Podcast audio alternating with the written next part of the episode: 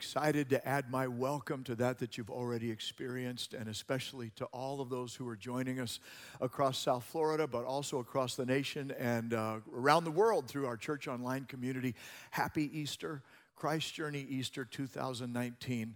And um, and especially to those of you who uh, it, perhaps are checking us out from Paris today or our friends in Sri Lanka in the aftermath of tragedies in both of your areas. We invite God's blessing to you as we gather as the family today.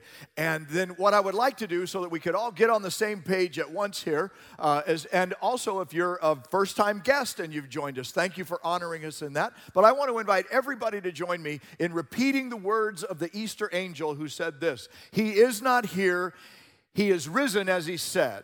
Okay? So I'm going to say it, and then let's all turn the volume up to 11, and let's take a deep breath and speak so as to be heard. He is not here, He is risen as He said. Ready? He is not here, He is risen as He said. Okay, now let me do it once and you echo. He is not here, He is risen as He said. Amen. And because He has, because he has risen, we invite his blessing upon every heart, upon every home, upon every life that is connecting with us through the Christ journey today, um, not only here but around the world. May God's blessing be yours. Now, maybe you saw this when it first uh, occurred in the news. I, I, did, and when I saw it, I thought, uh, how ironically human it, it, was a story about a guy who had shown up. He was wearing a sweatshirt and a Washington Nationals baseball cap, and he had planted himself by a trash bin in a busy plaza subway in Washington, D.C. And um, a- after he got there, he opens a violin case, you know, takes the instrument out, sprinkles a few coins in there, and, and begins to play. But he doesn't just play any music. He starts with one of the most challenging pieces that Bach ever composed for violin. And he wasn't playing just any violin. The instrument he was playing had been handcrafted in 1713 by Stradivari, and it was so famous that it had actually been stolen twice. The artist who was playing it was one of today's most accomplished violinists, Joshua Bell. And he was there undercover with the Washington Post newspaper as part of an experiment that was seeking to ask this question Would the greatest violinist in the world, playing the best music ever written on the most expensive violin, get anybody's attention at rush hour? I mean, he looked like a common street entertainer, and he was standing right there by a trash bin. So, what happened? Well, three minutes in to his performance, after 63 people had rushed by. One man finally slows down and looks, but he doesn't stop. Double the time, now six minutes into his performance, and one guy who, uh, who stops, kind of meanders a little bit, and then, uh, then cycles back and props himself against the wall and stops to listen all total, in that entire 15 minute performance, 1,070 people rushed by. 27 dropped something in the violin case for a total of $32. Mr. Bell usually makes $1,000 for every minute he plays in concert. The resulting newspaper article won a Pulitzer Prize and asked two questions. Embedded in the article were two questions. The first one is this If a great musician plays great music, but nobody hears, was he really any good? And then, second question if we can't take time out of our lives to stay a moment and listen to one of the best musicians on earth play some of the best music ever written, if the surge of modern life is so overpowers us that we are deaf and blind to something like that, what else are we missing? If, uh, what does it mean? What does it mean when the beauty and artistry of such mastery is treated not only as if it's you can just pass it by, but it treated as if it's invisible, if it doesn't even exist, as if the, the music is just noise.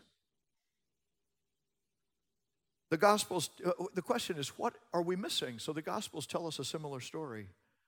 About one who, though he created the world, he came into the world, but the world didn't recognize him. It says that though the world was made through him, he didn't, didn't recognize him. He came to his own, but his own, his own didn't receive him. I guess something had happened to distract them. Something had happened to deaden their sensitivities. Actually, Jesus said at one point, you know, we have ears, but we just don't hear. We have eyes, but but we don't see what's right in front of us, actually.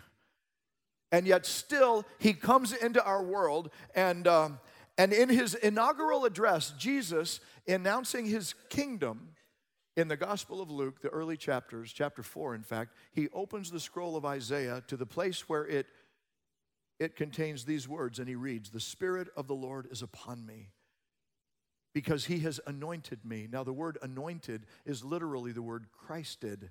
If you've ever wondered, where does the second part, Jesus Christ, where does the Christ come from? That's what he was talking about here.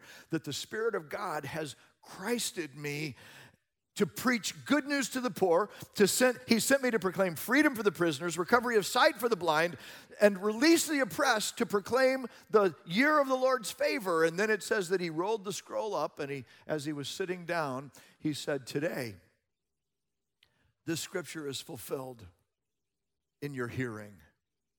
Now, this Easter, we are uh, thinking together about pure Jesus. And the question we're asking is Does the Jesus you know, is Jesus, as you experience Jesus, the pure Jesus? Or do you have a knockoff? You know, uh, have you been kind of got, got a filtered Jesus? Through whatever experience has brought you to this place. How would you know if you're getting a pure Jesus or if you're missing something? Right? Now, there are two ways that we get to know people, really. One is through what they say. We hear their words and then we listen to their words and then we wonder, is that true? Right? Because we're hearing it, but we get to know people through their words. And so what do we do? We then evaluate them by their deeds. What do they do? If what they say lines up with what they do, then we tend to say, well, maybe I could trust them. Maybe I could start to get to know them better. I'm starting to get to know them because of their deeds and their words. Well, Luke, on the front end of his gospel, is saying, here's what Jesus said. It's kind of an opportunity to get to know him. Jesus said that he was Christed. That means that he bears the unique anointing of God's Spirit from Almighty God so that people could experience Him in no less than four ways. This is what His words say. First, in hope that breaks the cycle of impoverished living, not just simply uh, economic insecurity, but spiritual poverty. That part of us that says there's got to be more than simply what, I'm, what I know materially. And then he said, so the first one is hope, and then help. Help uh, when we feel like we're trapped or we're um, stalled or stuck or we need to find a way into a stronger future, then Jesus said he can bring that freedom for the captives. And then he said healing, defeating disability, recovery of sight for the blind. What does that mean? So that maybe we can see what we've been missing. And we didn't know we were missing it because we didn't see that we were missing it. So he's going to help open our eyes so that he can do that. That's what he's saying. So if you want to check yourself and say, Am I getting pure Jesus? Well, do I experience hope and help and healing? Am I seeing what I'm? And then he says, Just uh, release for the oppressed. That's wholeness, a wholeness. For those when we feel crushed by the burden of adversity, Jesus says he can enter into those, those uh, broken places and bring a heralding out of that. He can give you a story to tell that others can listen to. It'll make a difference. Actually, the word is apostle. This is Jesus. The words that he said at the beginning of his ministry, he said, I have come so that I can make heralds from those who have been broken. I will put a new story in them uh, so that now they can announce the year of God's favor. The time of God's grace has come. Well, what does it look like? Well, he just told us. It looks like hope and help and healing and wholeness that gives you a new story to tell, that then makes a difference in other people's lives. So, how do you know if you got the pure Jesus? Well, by his words, that's one of the things. How do you know that you're missing out? Well, you're not experiencing what he said. And Dr. Luke, you know, Luke was a Gentile physician. Dr. Luke is kind of giving us a spiritual diagnostic. He's an investigative reporter, actually. He wasn't one of the 12. His gospel says that he interviewed them personally, that he did research and then gathered information from the eyewitness accounts and put those stories in his book, Luke, the Gospel of Luke, so that we could come along and we could pay attention to what he said, we could see what he did, and as a result, get to know him. The pure Jesus. But not simply words for our minds or deeds as historical events, un, events unfold, but we have the spiritual opportunity to allow His anointed hands to give shape to our lives, like a potter would to clay. Which makes sense because three chapters later in the book of Isaiah, from the text where Jesus read and said, Here's what I came to do, uh, that the people respond by saying this, Oh Lord, we are the clay and you are the potter. We would like for your hands to give shape to our lives and to our future. And so Luke is simply saying to those of us who are readers, who are coming along later and picking up the story, he's saying, here's how you can get to know Jesus, if you will, if you want to. You can hear his words and you can watch his deeds, and then you can experience his hands shaping your life to give you hope and help and healing and wholeness so that we can ask ourselves today, this Easter 2019, am I connecting with the pure Jesus? Or am I settling for something less? Am I like one of those who, so many in rush hour, that just rush right on by? You know, we're like, we're distracted, we're distressed, we're distraught, we're, we're, uh, we're disconnected. And it's like we're just driven by demands that are just pushing us through, making us feel like, hey, I don't have time.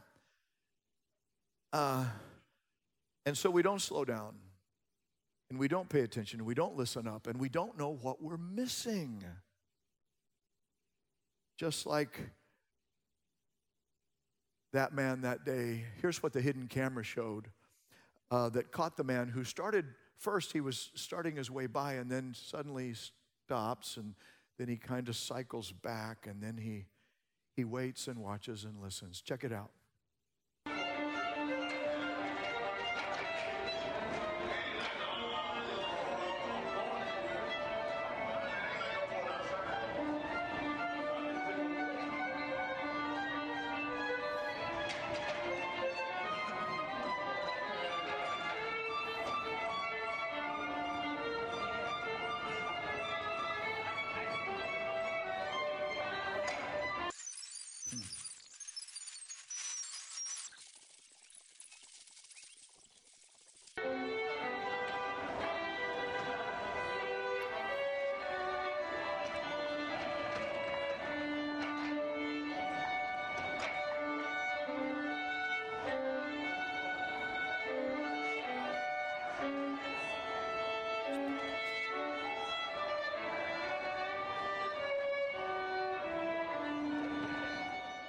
One of over 1,000 people.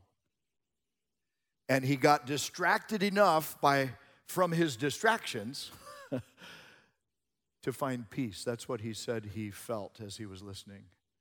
Peace. Now, speaking of distractions, I got distracted when I was preparing this talk. I was doing some research and I came across a headline that arrested my faith. It was from Tim Berners Lee. He's a computer scientist, the inventor of the World Wide Web. And I think what the headline said is Inventor of the World Wide Web devastated by the abuses of his innovation. And uh, he invented it in 1989 and he released the source code for free no charge, to make the web an open and democratic platform. But instead of serving humanity, the article says, as he intended it for it to do, that he says, quote, it failed in many places, close quote. And then it went on. He said, it ended up, quote, without deliberate action of the people who designed the platform. So the creators weren't involved in what happened that went wrong with it, but it became a large scale emergent phenomenon which is anti human, close quote. Hmm. And so now he believes it's been twisted into something that's bad for humanity. But he still has hope that the internet can become something that serves us well, so he's working on a fix. An ecosystem that, um, that will help people control their own data. Now, I'm telling you that story because here's the story that came to my mind. I'm thinking there's some uncanny parallels to another story I'm familiar with, the story of Scripture, actually, where the, the creator of this dream creation offers freely the opportunity only to watch things go desperately wrong. And now most everybody realizes it needs a fix. We stand in need of a fix. I don't know if that's just the way preachers think, but do you see that storyline? Because that storyline is in this book. Before I ever read it from the inventor of the World Wide Web. And yet the Bible says that God doesn't simply look at a creation gone wrong and then try to do an external fix. He doesn't try to build an ecosystem and then put it on the users. What he does is that he enters into the program and then seeks to bring redemption from the inside, not from the outside. So that God comes all the way down to lift us all the way up. That he writes himself into our story that he might write us, write us, R I G H T, through his story. He's to set things right. And that's the gospel story. By the end of Luke's gospel, we see that fix at work. Jesus in chapter 4 says, Here's what it looks like. These are the words that I'm telling you. So you can evaluate pure Jesus by his words. But by the end of the story that Luke's telling us, he said, Now look at how those words have been translated into lives. Look how they've become deeds in people. Uh, so Luke's gospel, it, when it will, really won't take you that long to read. If you want to know the book that's behind the movie, Luke is a great place to start in trying to understand pure Jesus. But by the time you get to the closing chapters of Luke, he tells about five or six stories of people, real lives, around the cross and the resurrection from the Christed one.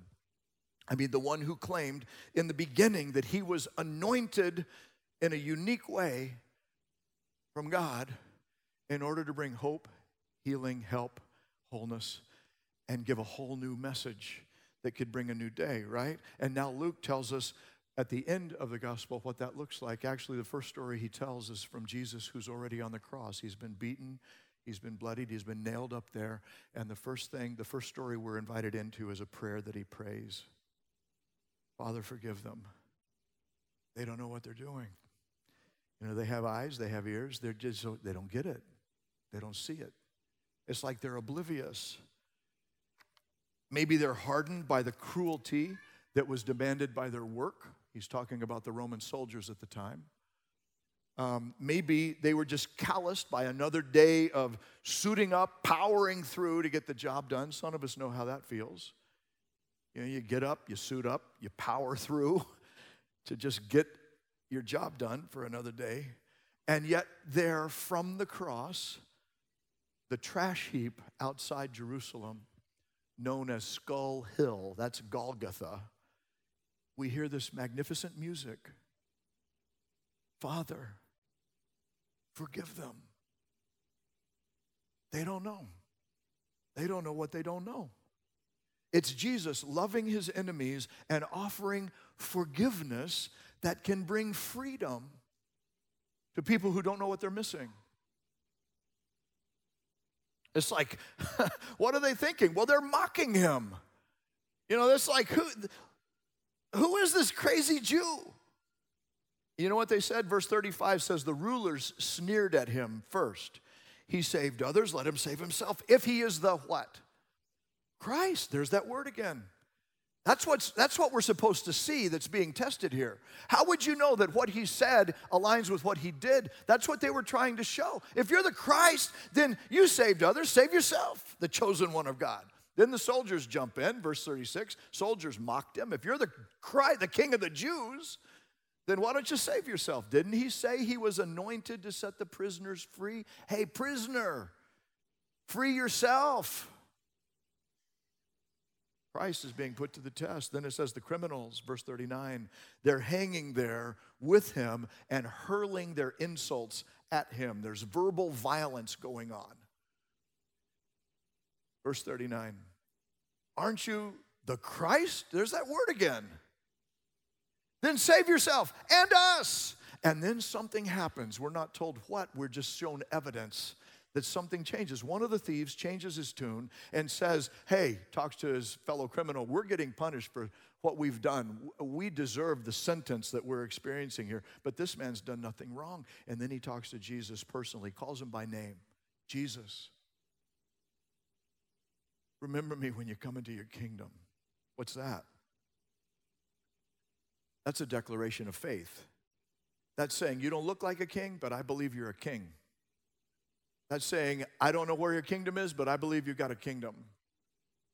And that's saying, I make you my king. That's what he's saying. What has happened? Oh my, a recovery of sight from the blind. A moment earlier, he wasn't getting it, and suddenly it's like, whoa, I didn't know what I was missing. I don't want to miss this. And so, what does Jesus say? The king responds and says, Hey, from here forward, you and me, You know me. Today you'll be with me in paradise. What's Jesus doing? He's defeating disability through recovery of sight to the blind. He's conquering captivity through forgiveness and reversing the, the, uh, the despair into an opportunity of hope. Next story a Roman centurion, close enough to hear Jesus as he's dying, he gasps his dying breath Father, into your hands I commit my spirit. And uh, Luke says that the eyewitnesses that were there telling him the story that he wrote down for us say that centurion, who to that point was part of the execution team, has now become a preacher. It says he praised God. Something happened in his heart. Instead of killing Jesus, he's now praising God and doing what? He's saying, Surely this was a righteous man. There's a new story coming out of his mouth. What's, what's happening here? Is do you hear the music? Next, the women. It says the women. Luke wants us to know about the women. The women had followed him from Galilee, and now they were watching from a distance, which really raises the question where are the guys, right? Where's the 12? Well, when things started getting violent, the guys kind of left. But the women stay. They are the last ones at the cross, and now the first one's at the tomb, Luke chapter 24. He doesn't want us to miss this. Verse 1, verse 22. Luke says the women were the first ones to the tomb on that Sunday morning, and they found the stone rolled away, and what looked like they were reminded by what looked like two men that were dressed in lightning. I mean, this was before computer graphics special effects right? I mean, dressed in lightning. How does that work? What does that, what was that? It's just, I don't know. It just, they looked like they were dressed in lightning. And they said that Jesus had reminded, they wanted, Jesus wanted them to tell them that, you know, Christ would be crucified, he would raise on the third day, and now they need to go tell the apostles. So now the women rush back to tell the apostles, and he even tells us their names Mary Magdalene, Joanna, Mary, the mother of James, there were some others. Who are they? Well, if you read the gospel, you'll see back in Luke chapter 8, these are some of the women who, by their own financial gifts, were underwriting the itinerant ministry of Jesus.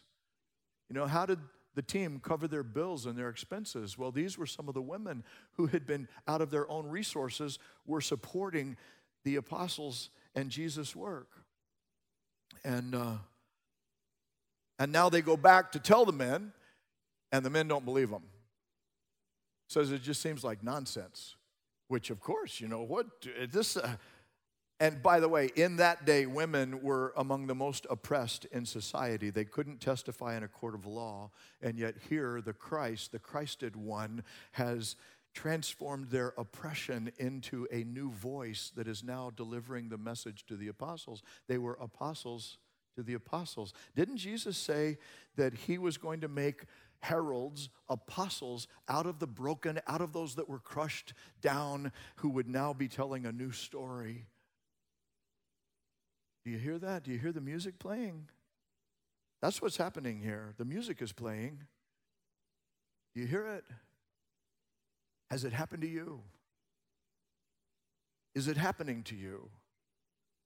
Listen, we get to know Jesus in two ways, maybe three. In, through listening to his words, that means paying attention to what he says, and then through observing his deeds, watching what he does, and seeing if it aligns to you know, if the words match his deeds. And then the third way is this when it's not just history in the past, but it's a personal experience in the present, that we allow his hands to start giving shape to our lives.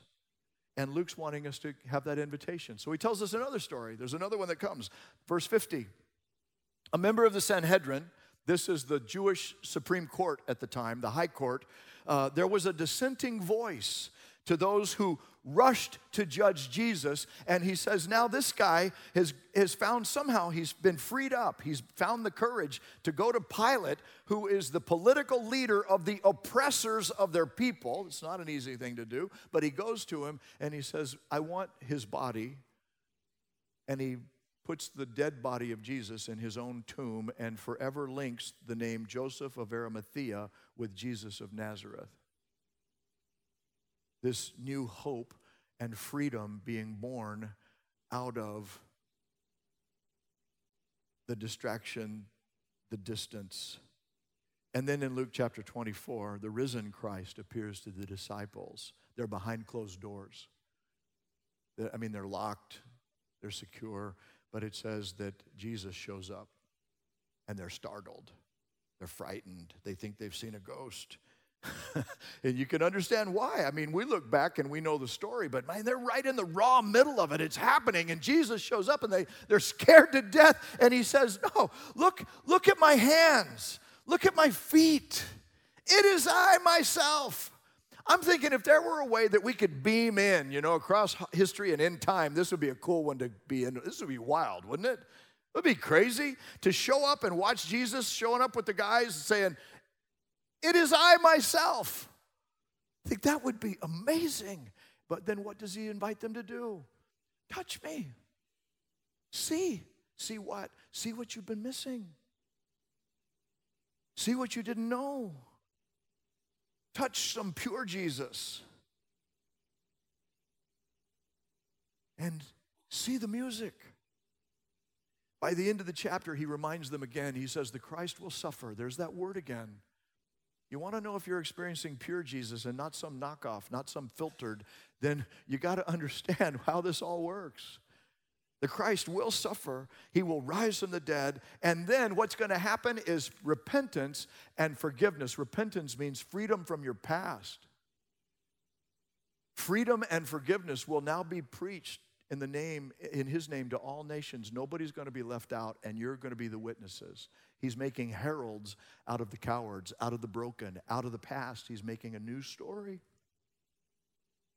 And they're not just going to be witnesses, they're going to be part of the evidence.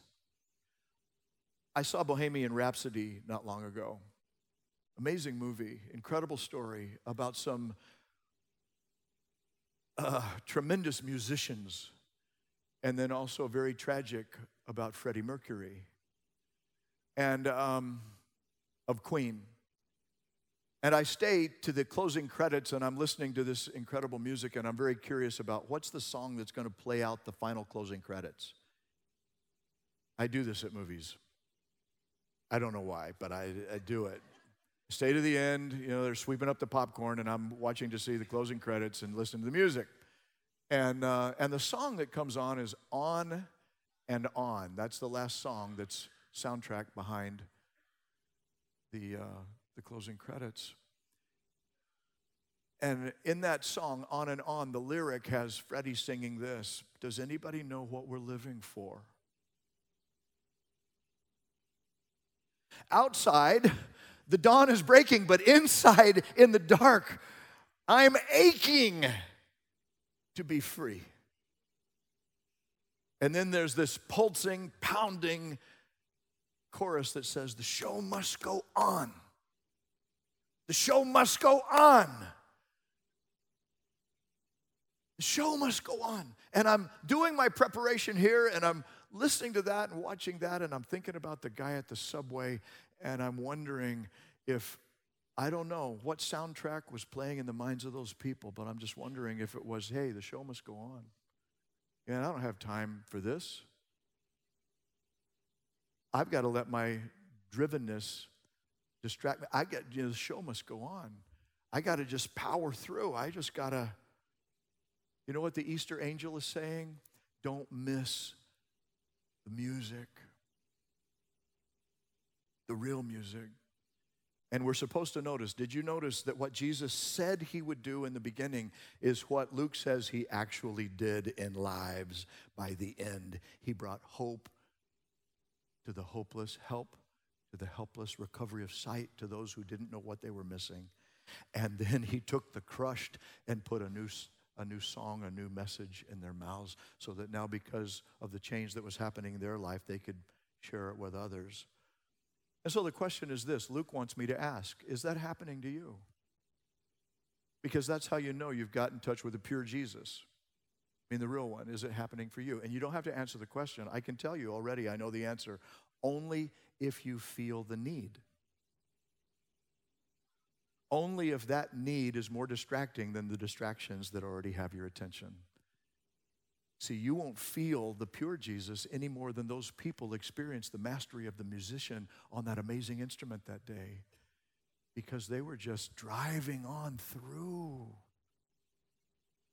and didn't know what they were missing. So I could be wrong about this, you know, but, um, but my observation is that we don't think we're that poor. That's why we don't feel the blessing of his gift because we don't feel the need. We don't think we're captives. Hey, we're free. We self define, we self determine. We don't need him to set us free because we're already free. And, and, we're not blind. Hey, listen, we're not blind. I see things more clearly. I don't get why people don't see things as clearly as I do. You understand how that works? You see things clearly, you just don't understand why other people don't get it. It's not because you're blind, right? Now, when it comes to oppressed, many people feel oppressed these days, and here's how we respond to that. We think that power politics is going to give us a voice. Uh, like I said, I could be wrong, and somebody may be thinking it right now. But the reason I'm saying it is because I'm just wondering are you rushing through life and are you missing the master? Are you missing the music? Are you missing the miracle that Jesus, the anointed of God, could bring to your life if you were willing to let the potter give shape to your future? And then you would know the pure Jesus, right? Pray with me. We're going to need help with this one, Lord. Because we just don't know what we don't know. And yet we think we're getting it. So we pray that your spirit would call our hearts out today and help us to lean in closer, that you might have your shaping opportunity with our lives and show us what the music can mean if we're willing to listen to pause. What better day than Easter than to stop, double back, and listen? If God is inviting you to listen right now, would you say, Lord, I'm open, I'm willing, you've got my attention. I don't want to miss what you have for me in Christ. And perhaps today is your day of salvation, and you can take your first steps of faith in real relationship with pure Jesus. How? It can start with just a simple prayer Lord Jesus, I believe you are God's anointed. Come in love for me. And on the cross, offered forgiveness. Forgive my sins. That from an empty grave you offered fullness. Come into my life. And now lead me and give shape to my future as I trust you. Now, our heads still bowed just for a moment longer, but if you prayed that prayer and would let me ask God's blessing upon your next steps of faith, then I'm going to invite you simply to raise your hand and keep it raised for just a few moments. Nobody's looking but me. If you're joining us online, you can click right there on the screen, and we'll be praying with you and for you right now. Kendall Campus, our pastors paying attention. In our overflow rooms, you know our pastors are watching and paying attention right now. So, as you have raised your hand. God bless you. I see right here in the center toward the front, to my right, and toward my left. God bless you and then toward the back, toward the middle. Amen. Right on the aisle. Thank you. To my far left against the wall. Amen. To my right, toward the front. God bless you, sir. Right here on the aisle, in the center, and on the right. Amen. Lord, for every person by uplifted hand who is saying, My heart is open and I'm listening and I don't want to miss what you have for me. We pray right now that in response to your faith, they might sense your presence coming alive in them and bringing peace that passes understanding and joy that is beyond words and blessing as they begin their walk with you. As we make our prayer in your name, amen.